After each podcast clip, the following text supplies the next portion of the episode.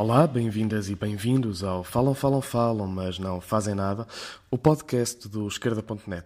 Foi há quase 40 anos, no dia 19 de dezembro de 1978, que foi debatido na Generalidade, na Assembleia da República, o projeto de lei que lançava o Serviço Nacional de Saúde em Portugal. António Arnaud, falecido esta semana, apresentava o projeto desta maneira. Começo por afirmar-vos que o projeto do SNS é autenticamente revolucionário, profundamente humanista e verdadeiramente patriótico. Seguia explicando o porquê destas palavras. Revolucionário porque quer transformar as obsoletas estruturas existentes e operar uma mudança qualitativa nos serviços e mentalidades. Porque quer combater a rotina, a inércia, a degradação e os interesses estabelecidos.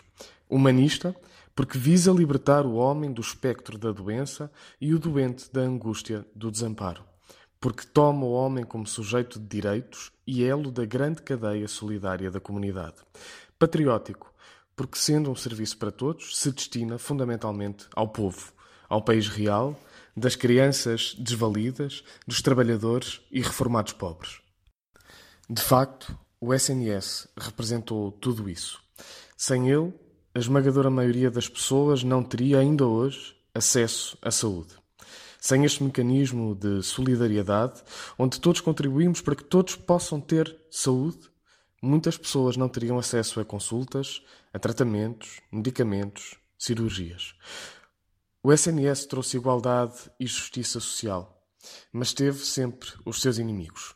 Exatamente porque pretendia libertar-se dos interesses instalados, exatamente porque pretendia a solidariedade e a gestão pública da saúde.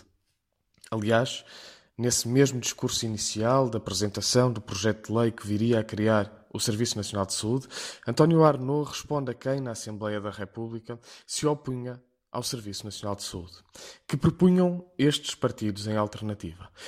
Um sistema convencionado, onde os prestadores seriam totalmente privados, cabendo ao Estado apenas pagar os serviços. Afinal, tudo tão parecido com o que ainda hoje propõe para a saúde. PSD e CDS acabaram por votar contra a criação do SNS. E durante anos lutaram, lutam ainda hoje, contra ele. Porque o seu modelo sempre foi o de um sistema privado alimentado a dinheiro público.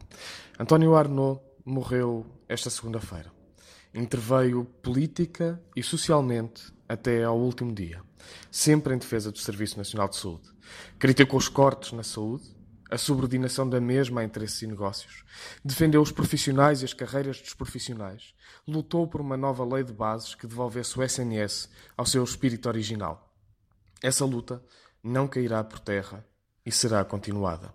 Porque o país precisa de um Serviço Nacional de Saúde de todos e para todos.